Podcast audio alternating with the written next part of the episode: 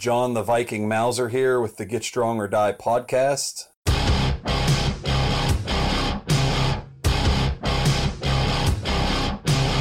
Today, my guest is the legendary Chris Rider, old time strongman. How are you doing today, Chris? Doing great. How are you doing today, John? Pretty good. so, you're out in uh, Coney Island, is that correct? I've performed out in Coney Island, and I've taken my branding as Coney Island Strongman Okay. from joining the history of out there with the different shows and whatnot that we've done. But I'm actually in York, Pennsylvania, Oh, not okay. too far from York Barbell. Oh, okay. Perfect. cool. So, how did the how did the York uh, thing come about? Uh, Or uh, born I and mean, raised in this area. I mean uh, Coney Uh, Island. Coney with Island. Coney did, Island? Yeah. How did the Coney Island thing come about? So I had started training people, and one thing led to another with the training. I was training some guys from New York, Okay. and uh, one of those is Chris Schoeck. We started filming a documentary called Bending Steel, Okay. and it coincided with the filming of the movie. I was looking for a place to get Sheck his introduction to uh, commanding the stage. So I thought, what better place to go with Chris Schoeck being a New York guy than Coney Island? It's a great historical place. Uh, many of the greats have performed up there throughout history. Uh, Mighty Atom, Warren Lincoln Travis. It's the great Joe Rollino. There's so many wonderful names that have performed up there on those streets and Very in cool. the different facilities. Yeah, it just it made sense to me to go up there. brought it back after a many decade hiatus of performing strongman uh, from Coney Island, and then we put on in 2011, 2012, and 2013 three really big shows with a cavalcade of performers. Yeah. So we, we threw it back to like an old school vaudeville style show where it was just multiple hours long of performer after performer after performer just going on like a tag team kind of show. Oh wow. That's very Yeah, cool. showcasing what it is that they do best and putting it out there for the audience to have a very good time and be entertained. Very cool. So, uh, old time strongman um, is um, not the most popular activity for for for many people. Um, it's it's a like a subsect of uh, a subsect of a subsect of a subsect of the weightlifting community. Um, so, how did you how did you get into all that? What what brought this all about? So I had originally gotten into fitness training in 2000, where I was very overweight, and I wanted to trim up, get into shape. Over the course of one year with a fitness style training regimen, I dropped 95 pounds. Nice. Went from a thank you, went from a very out of shape 315 down to an in shape and feeling very fit 220 went from a 54 waist jean to a 36 waist jean, all in one year's time. Very cool. After dropping down and getting to be what I was considering for myself skinny and small, even though I was big in a bad way previous, I, I missed being big. And I got introduced to a nationally ranked power lifter, a fellow by the name of Nico Huslander, and reached out to him. He started writing programs for me uh, started building up lean mass. Uh, that eventually turned into us becoming lifting partners and doing a lot more of a hybridized bodybuilding, powerlifting type regimen.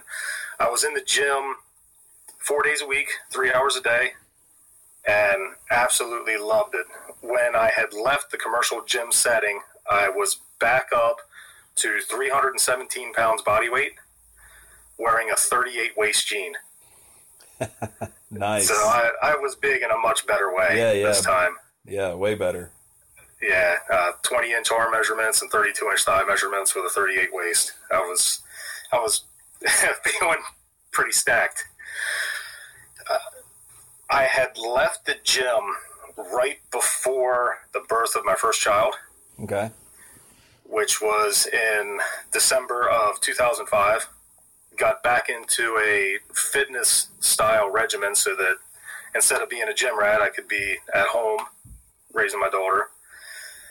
And started shrinking, of course, because I wasn't throwing around the heavy iron anymore, and just totally changed up more, uh, more aerobic activities, um, more running, more cycling, and although I loved what I was doing in fitness, I missed the intensity that I was finding in the gym. Mm-hmm. Just going for uh, PRs and one rep maxes and screaming your head off while trying to rip this iron up off the floor. I, I had missed all of that intensity. And I had found it again in October of 2006 when a friend of mine had told me that he saw somebody on TV rip a phone book and asked me if I could do it. I said I have no idea, and I, I grabbed the phone book off the shelf and tore it in half the first time I tried. And we're just laughing, looking at this thing, like, all right, did this really just happen? And I grabbed another one and tore that in half, and it let me know that I had something, and that was my start. Oh, nice. Tearing, tearing phone books for a few weeks, loved it. Just going over to friends' houses and family members, and hey, where's your phone books at? And just blowing through Yeah. every phone book that I could find, and started doing some more study into it, finding out uh, about other feats, feats that I had heard about growing up as a kid. So the small town that I grew up in is Spring Grove, Pennsylvania, which is about 15 minutes outside of York. Uh, the Great York Fair. York Barbell has it listed in the museum that the Mighty Atom had performed at the York Fair for over 40 years. I grew up hearing stories about that little guy doing all these amazing things. Yeah, basically anybody who was uh, a native to the area or a lifer in my town, they all knew who Atom was. Cool. And then it gets even deeper. Aside from Atom, in the same time frame, the same era, there was another fella by the name of Earl Tatnall. And Earl Tatnall went by the stage name Young Bull Montana, or Bull Tatnall, as a lot of the townspeople called him. He was uh, another relatively small guy. He was about 140 pounds, hmm and he was a traveling, performing fighter, wrestler, and strongman cool. and he ended up coming to Spring Grove and did a show up on the one hillside, as is what they did back in the the early and mid part of the 1900s. You know, TV wasn't really a thing. You went out and you watched a show. So one of the young ladies from the town was in attendance. They had locked eyes and become smitten with each other. Next thing you know, uh, they're married and they buy a house in Spring Grove and, and set up their home front there. The young lady that Bull Tatnall had married was best friends with my grandmother. Oh, wow. Yeah, so it's, I mean, the, the, the tales of the strongman have been spoken into me from the time that I can remember. Oh, very cool. between hearing about Bull Tatnall and who literally lived about three blocks away from where I grew up. Oh, wow. Yeah. Yeah. Yeah, so Yeah, I used to go in Annie's house and I delivered newspapers to her and go in and go up with grandma and have a visit and yeah, just really, really cool. And then the town also has a very nice display for Earl uh, in the Historical Society where they have his chest breaking belts and he did a lot of chain breaking and a lot of bending of spikes. And some of the things that I saw that were just super cool with him was he had these upper arm leather bands and had them hooked together with jack chain, and he would force his arms apart and break the chain in that manner. Break the chain around his chest with a chest belt, and then he would also take this strap over his head around his neck, have a length of chain connected to another leather strap about a foot long that he would stand on, and he would bend, bend over in what looks like just a terrible position and stand up and snap the chain with his neck. Oh, nice. yeah, yeah, it's just so cool. like some kind of uh, cat backed good morning or something. oh yeah, it, it was bad, but so good. That's cool. Well, yeah, sounds like it was uh, destiny for this to happen. Then I mean, you had a lot of uh, things corralling you into this uh, into this position. So that's very yeah, cool. absolutely. Um, so have you had any direct um, mentors in this uh, along the way, or? There's pretty much when I got started, I was taking as much information in from every aspect and every angle that I could. Mm-hmm. Um, the first guy that I had really found doing anything was Clay Edgin. Okay. And yeah, Clay was just an absolute monster. I mean, the man has had a short bend named after him, the Edgen Bolt. Yeah. It's uh, 5 16ths by 7, grade 5. Uh, watching some of the footage of him just nonchalantly folding up red nails like they were twisty ties. Uh, his tearing prowess was absolutely incredible as well. Just uh, a great all around guy, and he's really moved into some other uh, quite notable endeavors. I haven't seen him bending and tearing a whole lot anymore, but he was uh, a huge influence and factor with me getting started. Uh, from there, I found Steve McGranahan, uh, the world's strongest redneck. Mm-hmm. Uh, picked some things up from Steve, uh, one of which was the gyro ball, if you're familiar with those. Um, I'm not sure. Okay, so with the gyros, like a, a Dynaflex, Oh yeah, yeah, yeah. I have one Yeah. of those. Yeah, yeah. yeah, the one of the most underutilized tools out there that pays huge dividends, in my opinion. Okay, cool. Uh, I've gotten a lot of great benefits out of these things from one thing is hub lifting. If you're into some of the grip feats, yeah. this thing is just absolutely wonderful for increasing the, the open hand strength with the fingertips for feats like hub lifting. And then active recovery on it, I also find to be really, really good. Cool. Yep. Uh, from McGranahan, uh, I had come across other individuals out there, uh, like Dennis Rogers, Slim the Hammerman, um, and then it just pretty much in the beginning, that was about it. I was involved on the grip board for a little while. Uh, some big names hanging out over there: Jedd Johnson, David Horne. So watching everybody trying to take it in as a community aspect yeah. and taking as much as I could. Cool. Well, I've, there's a lot of guys um, out there that are just freaky strong. Like you said, like there's like these Clay Edgin guys that'll run around and grab red nails and you know turn them into pretzels and stuff. Um, but I've noticed that of all these people um, that that are that have that kind of strength and are interested in this, there are very few that are successful uh, with the shows. Um, very few people are are. Uh, I don't know if it's because they're maybe they're not taking that route or what, but um, you really stick out because uh, you're one of the premier guys that's going around and actually having success with the shows and um, getting a lot of recognition for this stuff. You just recently um, was uh, working with Guinness Book on a couple things and all that. Uh, what do you think? What do you think separates um, some of these people? You know, because a lot of them have this the same physical qualities. What do you think's really pushing people up in the showmanship of it? Are you an entertainer at heart? Okay. Do you have the ability to get up in front of people and put on a show, want to be entertaining, uh, share what it is for the people who are watching you, as opposed to internalizing it and doing it from a sense of ego? Are, are you on stage for you or are you on stage for the audience? Right. what I do here in the basement, in the garage, out in the driveway, I do that for me. When I'm rolling the camera or jumping on stage, I'm doing that for the audience.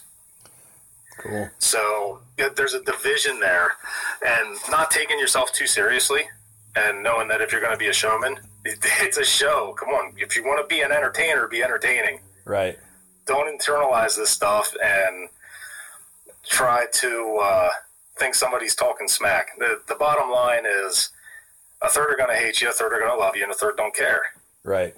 Well, the first two, you're giving them what they want, and they're making you relevant. Uh, they're making you relevant by talking about you. So, haters gonna hate, lovers gonna love. Put it out there and let everybody do what they want with it. Yeah. I think that's a great attitude. um, so, speaking of Guinness Book, what was it like uh, working with them? And, and tell us a little bit about uh, what, what they were featuring with you. Okay. So, I'm I'm actually working with the parent company, which is Ripley's Believe It or Not. Okay. And I have been extremely fortunate, and I'm tremendously grateful to the Ripley's organization uh, for all of the wonderful attention they've been given what it is that I do. Uh, I had my first feature with them actually not too long after I got started. A friend of mine had picked up one of the Ripley's books and was flipping through it, and it's like, hey, I know him. And he calls me, he calls me up and says, hey, did you know you were in the Ripley's book? I was like, nah, no idea. And they, they had put a blurb in. Um, a, a fellow by the name of Walter Cruz had a website years and years back before before the popularity that it's having now, which is still uh, very low key. But he had a site called strongmanfeats.com and he had put up several features of me on there, and some one of the Ripley's researchers had found it, and then ended up putting me in that first feature. And you know that felt good. I liked that because I grew up watching the TV show, Yeah. the Ripley's TV show, and looking at the cartoons and the comics. And I mean, what what kid wouldn't want to be unbelievable Right. in the eyes of the public, doing something considered great? So I always had it in the back of my head that I wanted to do something more with Ripley's, wanted to be a cartoon, wanted to be featured. And I was invited to be in the Mighty Atom documentary Okay. that just came out. Yeah. And uh, there was a representative from Ripley's also involved in that. And I reached out one thing led to another. I got directed into the right people within the company. They liked what I was doing, and they gave me a video feature, which was taking a 10 foot steel bar and scrolling it into a butterfly shape. Cool. They they really liked that with the art side of it, and next thing you know, they had invited me to have a feature in their coffee table art book called Odd Is Art. So they gave me a two page spread featuring four of my scrolls in that. Um, I thought, you know, this is great. How about a cartoon? so, what do they say? If you don't ask, the answer is always no. Right. So, I took my chances and I asked. Next thing you know, I got a cartoon for penny bending Oh, nice. with my fingers. Uh, cool. Yeah, that that's just so so cool. As far as list of accomplishments accomplishments go, that one ranks really high for me. hmm Uh, being a Ripley's cartoon. Uh, from there, ended up going out with the company to Las Vegas and did another feature for a Century of Strange, which is the uh, it's the hundred year anniversary for the Ripley's organization. Okay. So it- it's a special book to be able to be featured in, and they gave me a two-page spread pulling a Lamborghini across the desert in Nevada, strapped into my ponytail. Nice. And then with that, that's uh, with promotion of the book and whatnot.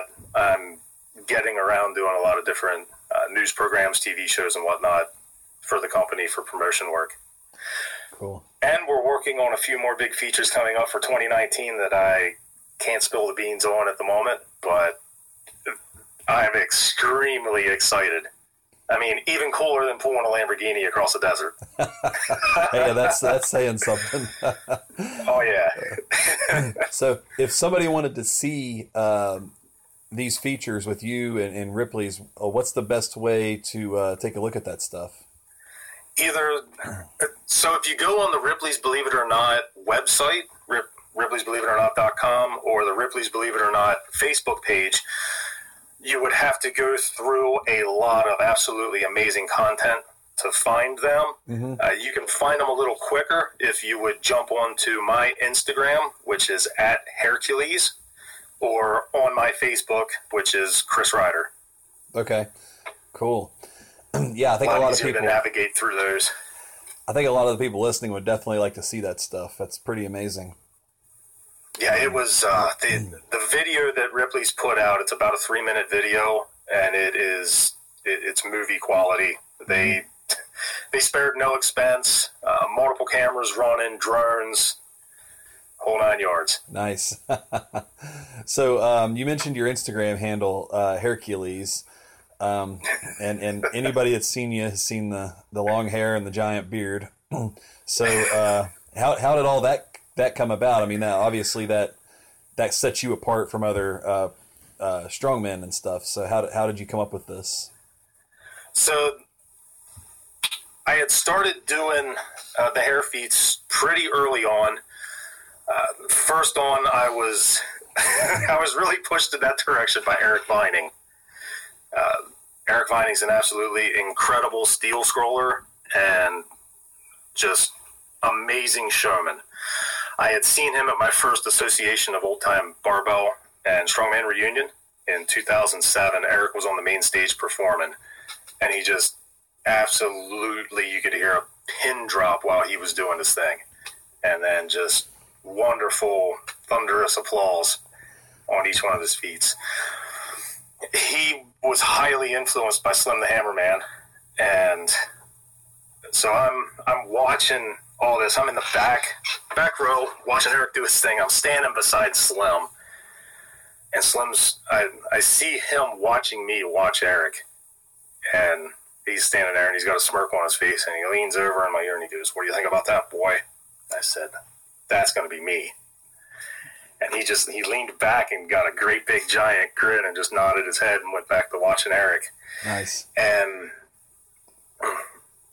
after everything was was over, I had got into it in October of 2006. The Strongman reunion was in June of 2007. I was pushed in the direction of going there by Gary the Brickman Brown. Um, got to meet Gary, got to meet Tommy Heslop, Pepper Valitas, Steve Weiner, Slim the Hammerman, Stainless Steel, Eric Vining, uh, the Mighty Stefan, all these guys. Because you know it's a small community, and they're they're basically all there, or yeah. a, a large percentage of them are there. So I'm on the grip board. I'm snapping framing hammers in half. I'm ripping decks of cards, doing all this stuff like the first time I try it, and I'm getting all these accolades on the forum. I thought, you know what? I'm going to go out in front of the handful of guys that actually do this stuff, and I'm going to see what they tell me. So after the dinner was over, it's about midnight. I go back to the room and I grab two big boxes of stuff and just come back and set up in the hallway outside of AOBS.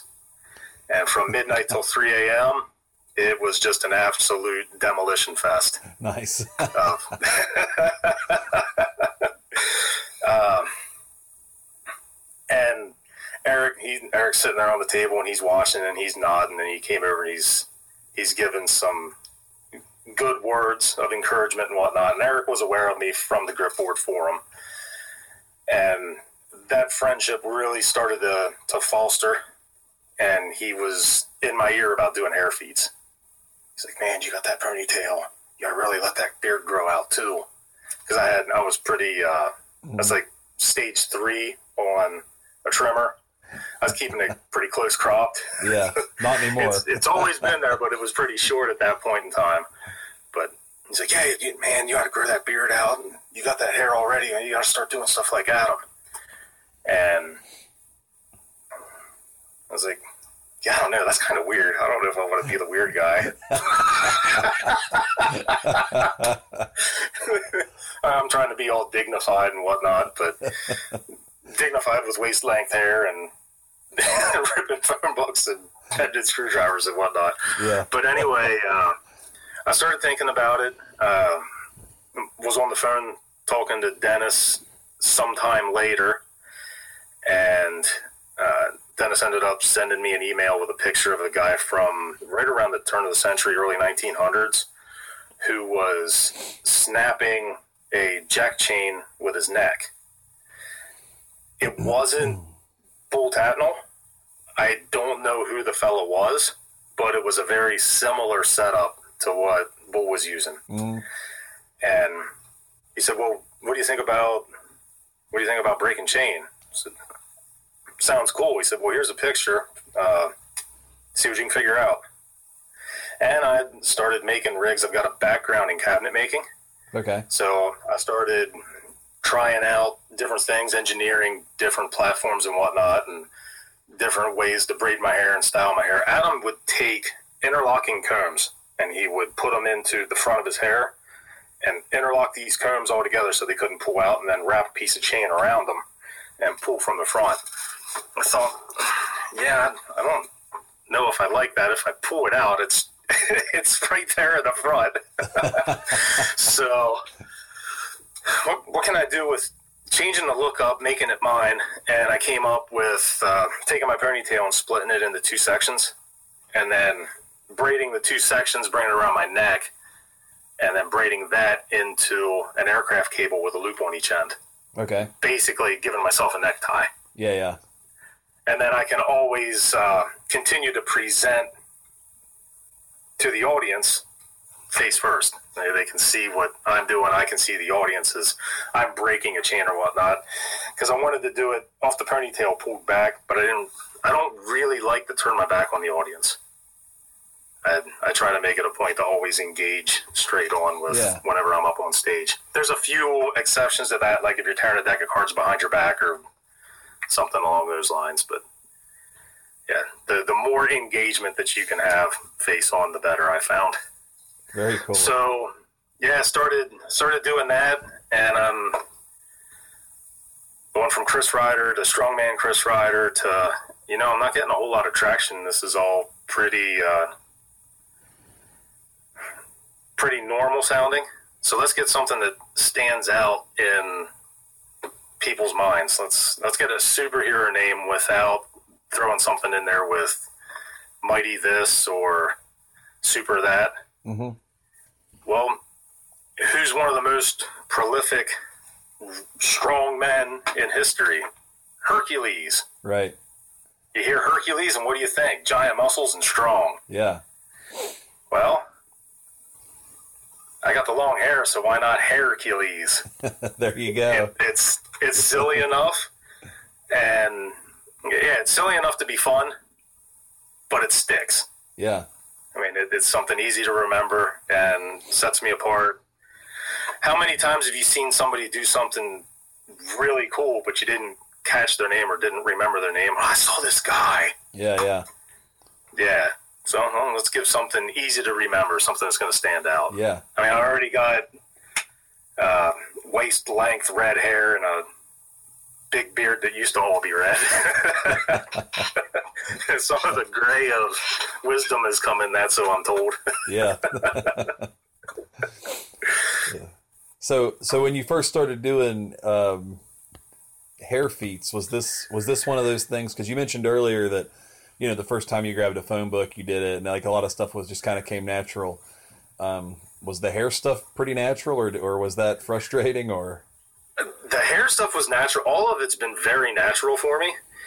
Um, it's it's just about getting through the the pain, having the determination to gut it out through the pain. yeah, Um, plus, I've got a, a little thing that's always spurring me on. So I started getting involved in fitness in 2000. In 2002, I was diagnosed with degenerative disc disease of the spine from the base of my skull to my tailbone. Okay. and I had severely herniated L4, L5, and L5S1 on the verge of rupture. They told me at the diagnosis that they wanted to do surgery within a week, immediate injections, and this and that, and the next thing, prescriptions, and all this stuff. And I turned it all down. The orthopedic surgeon laughed in my face and basically told me that I'll be back when I can't take the pain and I'll never lift again six weeks later, I was back in the gym lifting, turned down all the surgeries, all the drugs, and just got back at it. Yeah. So that that kind of thing continues to push me on 16 years later. Very cool. Um, how is Yeah. the uh, degenerative um, disc stuff going? Have you done any follow ups on that or anything? Uh, I do a lot of chiropractic care. Okay. I am a huge supporter of chiropractic and inversion training. Um, I personally use a teeter hang-ups. That thing is great. I have been as large as 365 pounds, and that teeter just takes it Cool. full free hang by the ankles on that inversion table. It's uh, the thing's great. Another thing that was paramount during my recovery is um, reverse hyper Yeah. um, West Side table. Yeah, Yeah. absolutely wonderful piece of equipment that is.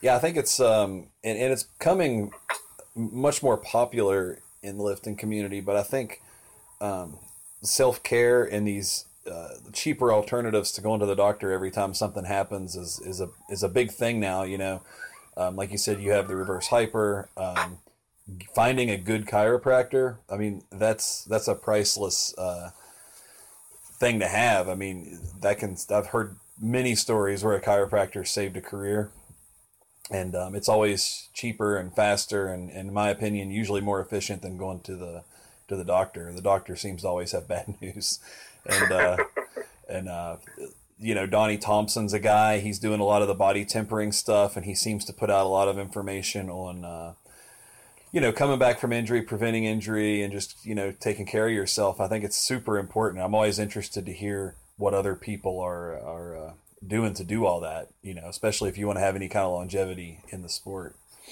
It's a big deal. So, do you have any other uh, secrets other than chiropractors and, and hanging upside down? Uh, strengthen up the system, strengthen everything from every angle. Um, I am a huge supporter also of resistance training with bands and cables Okay. because they're hitting things from different angles. Um, pulling something in a linear plane on a balanced bar is awesome for doing what that activity is. But when you can work your body in odd positions that you're going to find yourself in in real life, like, oh, I got to reach over here and grab this thing Yeah. that's four foot beside me. So I'm leaning over, I'm outreaching, I'm stretching, I'm twisting, I'm turning. So how can we strengthen up just to handle everyday life type situations? Yeah. And yeah, I like a lot of the resistance bands and cables for that kind of work. It's because you can, they're pulling on you. It's not just overcoming gravity. It's pulling at you from every angle and all kinds of different planes and hitting the support structures differently. And then a lot of core work. If, if you're, if what I found was having problems with the back, the number one way to, for me, to fix my back from having a lot more issues was to strengthen the core the whole way around. Yeah. Abs, obliques, and then all of the, the back muscles as well. Just give yourself a, a good solid pillar of support. But Yeah. ab work, I, I find ab work gets neglected by a lot of people.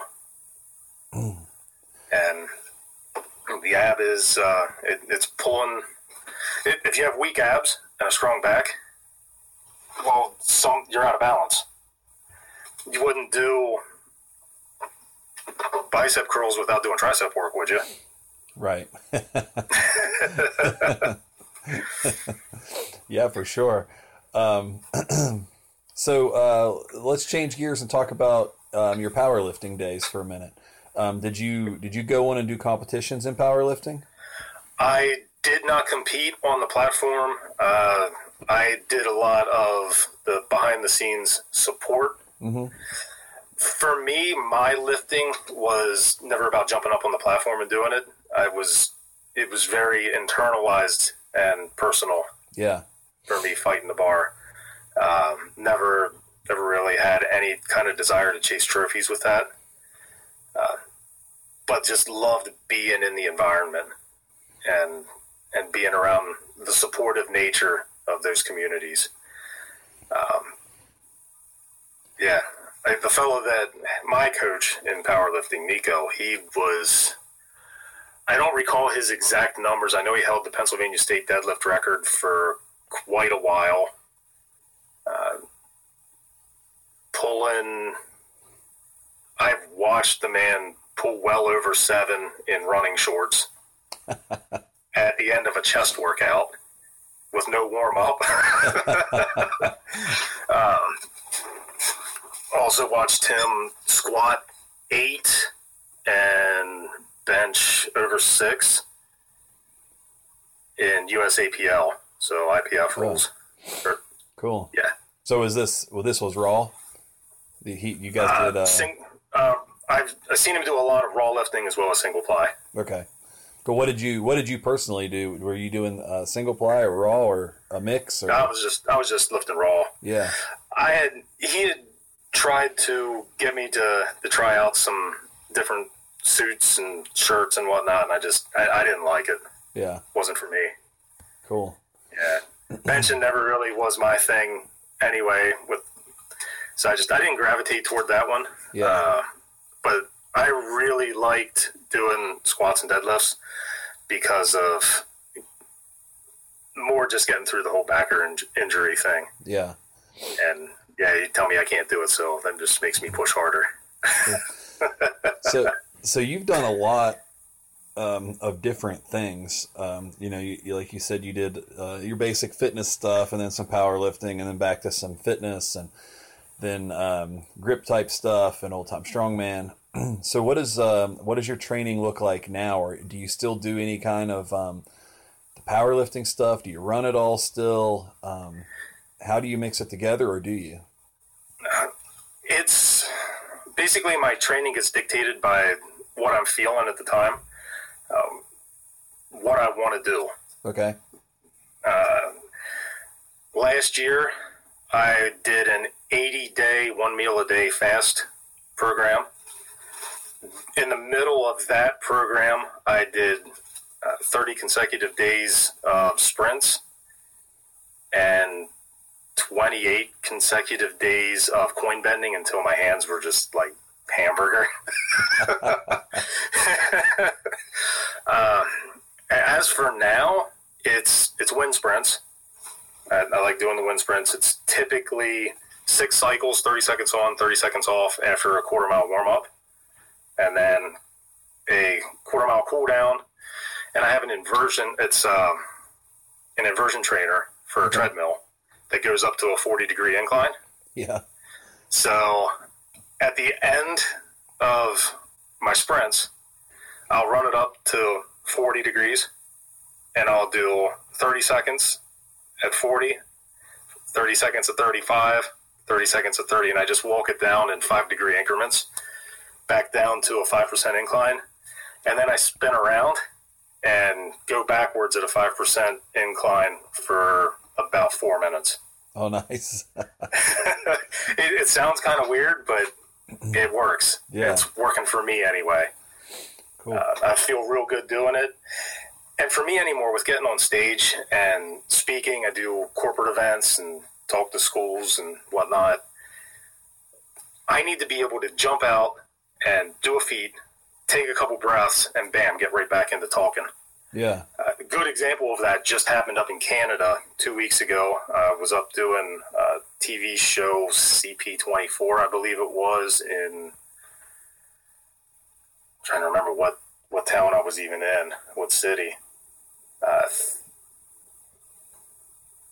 anyway, they had me do a vehicle pull. I was pulling an SUV with my ponytail on wet roads, out in the drizzle, and is get into that, do the feet, and immediately and when I stopped, they're doing an interview on live TV. Nice. Yeah, you, so you pretty much you got to be able to, for me or being a performer, you got to jump out, do your thing, reset, and bam, right back into giving a coherent talk. Yeah.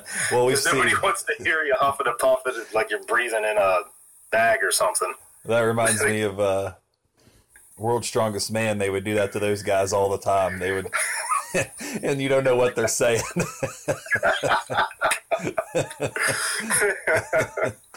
yeah. Yeah, a, a 30 second pull or even a 20, 20 second, 30 second pull of a car with your turny tail with everything locked in and just basically jogging with this thing down the road. And then, oh, hey, let me ask you a few questions. Right. I mentioned we're on live TV. I've, I've seen um, you a few times do do feats. Um, I think mostly mostly card tearing uh, while you were on the treadmill running. I thought that was uh, that was a pretty cool thing. Thank you. Yeah. Yeah, it's. I'm constantly looking for ways to make the feats more difficult for myself Mhm. so that I can put out not only expand my abilities and become better personally, but also be able to deliver a better show. So I thought, hmm, let's see if uh, let's see if I can do it while I'm challenging my cardio to start with, Yeah. and so jump on a treadmill sometime and try to just deliver an eloquent few statements Yeah. and, and see how that goes, and then add the other uh, variable in of, of doing a feat and trying to have that concentration. But I, I've done a lot of my feats actually on the treadmill, from tearing cards, license plates, and phone books to driving nails through boards to bending seventy penny spikes and Yeah. all kinds of different things. I don't think I can give an eloquent speech off of the treadmill, so we gotta we gotta work on that first. And then, uh, no, that's good stuff though. Yeah, I've definitely seen a few videos of you doing that. I always thought it was interesting and uh, what what the what the thought process behind that was, and that that all makes a lot of sense. Um, being able to talk, uh, you know, dur- dur- before, during, and after that kind of exertion, it's uh, three different kind of things there, and, and I can see where you definitely need to be able to do that. So Yeah, and being a larger guy, it's I know the, the cardio can drop off rapidly. Like right now, I'm walking around at 275. Mhm. So if I don't stay on top of my cardio, it can it can slip quick. yeah, yeah, don't need that when you're getting called up to go do a tour. yeah. And and how how tall are you? Um, it depends on the day. right. My back is just uh, so much fun. so, depending on the time of day, the day in general, and how long it's been since I was at the chiropractor on the inversion table, Okay. I will measure anywhere between six one and six four. Okay. well, anyway you cut it, that's a big dude. Six one, six one to six four at two seventy five. That's that's pretty sizable. It's so funny looking back at pictures over the years and whatnot. So, Slim the Hammerman. Slim is uh, Slim's a rather tall individual. Yeah. and I've got photos where it looks like I'm an inch shorter than Slim, and I got photos where it looks like I walked into the land of the giants. Right. It's just it's so weird how that all works, but the it I really find it so important with uh, with the chiropractic care and the inversion. Just as we're doing everyday life, just pounding, gravity's pulling against us all day, every day, and then you start adding the compression of weights and training and whatnot, and the fluids coming out of the soft tissue in the spine, and is your hydration right? Right. And then also, are you allowing everything to decompress, pull back out apart? Uh, another thing that I found, a buddy of mine told me about these two years ago. I ended up picking one up in March of 17, right before I went to Australia to perform for Schwarzenegger. Uh, purple mattress. Oh yeah. Yeah, that thing's absolutely incredible. Feels like you're floating on it. It has knocked out about 80% of my hip and low back pain. Cool. Very it's cool. it's good stuff. I hear that they're actually carrying those in brick and mortar bedding stores now too. Mm-hmm. So, yeah. if any of the listeners are having some issues with uh, some joint discomfort and not noticing relief when you wake up in the morning, give Purple a, a shot. They give you like a hundred day, and I'm not sponsored by them or anything. This is just straight up. I've had wonderful results with it.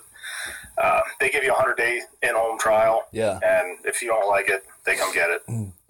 Yeah, it's, I can uh, actually uh, vouch for that. I have a very similar product that uh, that I bought. Um, it's one of their competitors, and uh, it it makes a huge difference. You you'd be surprised how much just a good a good mat. You can't you can't even tell somebody how how much like you have to experience it.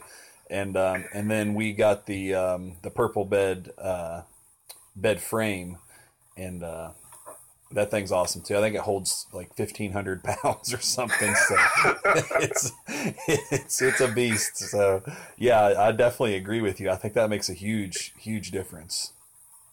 You know, but that comes back to the self care. You gotta you gotta be on top of it. If if you're going to beat yourself up in the gym, you're going to have to spend some time doing the opposite uh, at some point in your day. You know.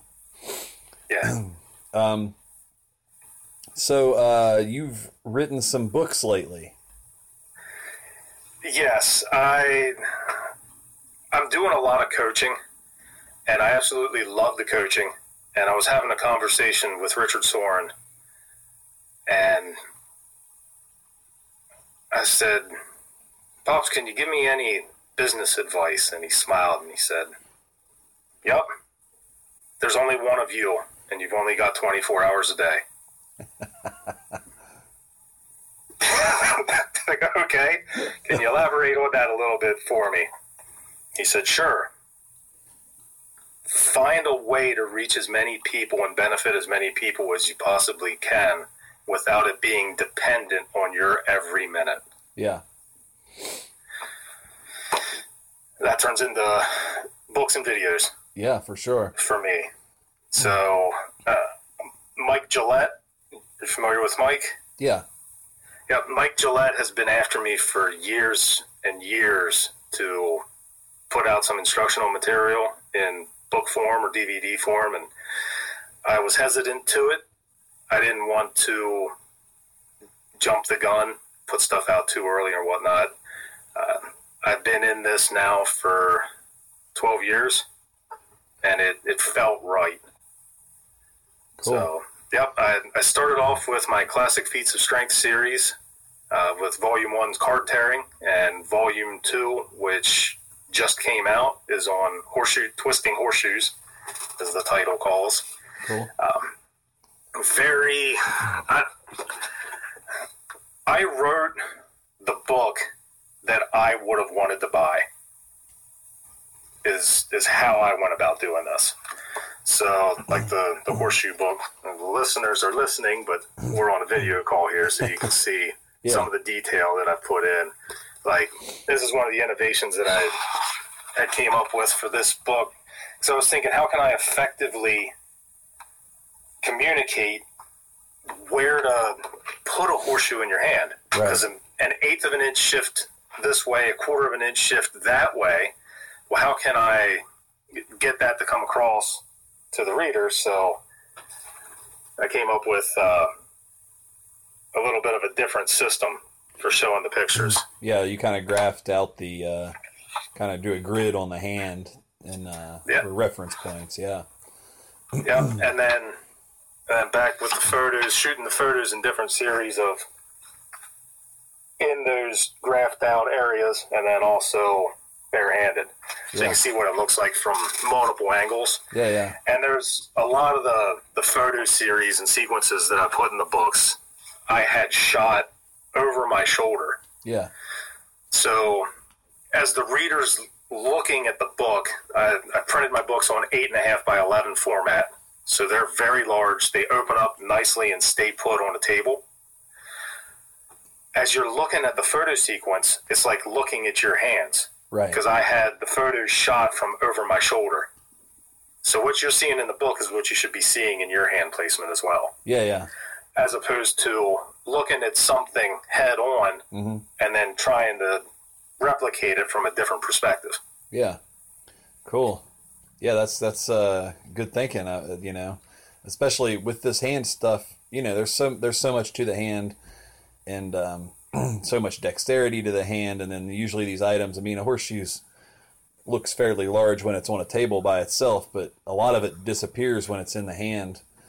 So I can see where you would need to be innovative with your, uh, you know, taking the pictures and all that, and, and uh, just to convey the message across. Um, especially the deck of cards, the whole thing disappears into the hand, you know, unless you have really small hands. But you, you know, just the corner is visible. You know, so that's pretty cool. If um, if anybody wanted to pick up one of these books, where would where's the best place to get these? So I am published through Kindle Direct Publishing, Okay, which is Amazon. yeah, And if you go into Amazon.com and either search for Classic Feats of Strength book or my author name, Chris Hairculese Rider, cool, they will they should pop right up for you. Cool. Is that available? Um, obviously, that's that you can get the physical copy, and is there also an ebook? I I have not made them available in an ebook format. Um, like I, like I said, I I wrote these for what I would have wanted to receive, Yeah, and I always did better with hard copy. yeah, I'm the same way. So, I'm, I'm still I'm still a caveman. I want the uh, I want the physical book. um, so you also do online coaching. Yes, Uh, that, that's actually video calls, right? They, so they would actually be working with you, um, you know, in a, uh, the best capacity other than being right there beside you, right? So it's, Yes. it's all done through Skype or some other um, video uh, program. Um, can you tell us a, a little bit about that and how to contact you if uh, someone would be interested? So with the with the Skype coaching, the the long distance coaching, as I call it, um, just send me an email or send me a private message through my Instagram or my Facebook account. Uh, you can send email to Chris at CoachChrisRider.com, Okay. and we can talk about what your goals are, what your background is, and how to proceed with getting started Very cool. there's no quantifiers that I'm looking for for somebody to get involved. And, and I'll use this little reference to get started. Uh, think about a deck of cards. So here's a question series for somebody new. Do you think you can tear a deck of cards? Well, most of the time, what do you think the answer would be? No. Okay, that that's typically what I hear. How and then I come back with, can you tear three suits, three quarters of a deck? Probably not. Right. Half a deck, most of the time, is still a no.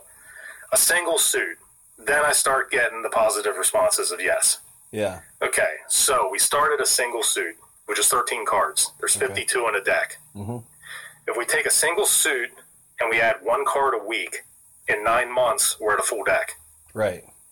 Progression is progression, whether it's a deck of cards, whether it's a phone book, or whether it's the five pounds or the 120s in the dumbbell rack. Progression's progression. Yeah. We find the starting point, we learn the techniques to properly apply the strength that you have at the moment, and when that gets smooth and solidified, then we start building strength. Cool. It's, it's the same basic blueprint for all training. Yeah, it's just a that's true. different modality.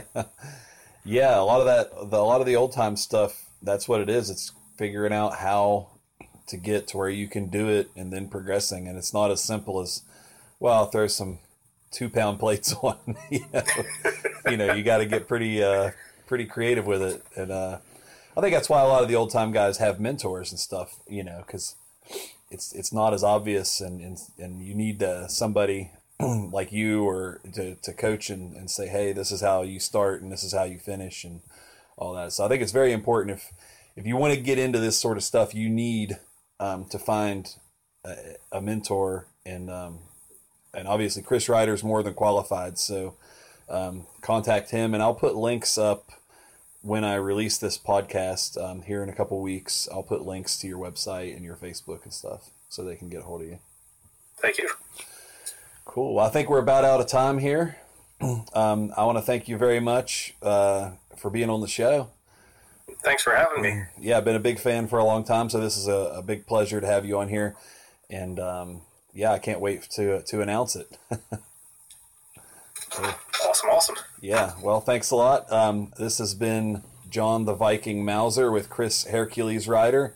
Get strong or die.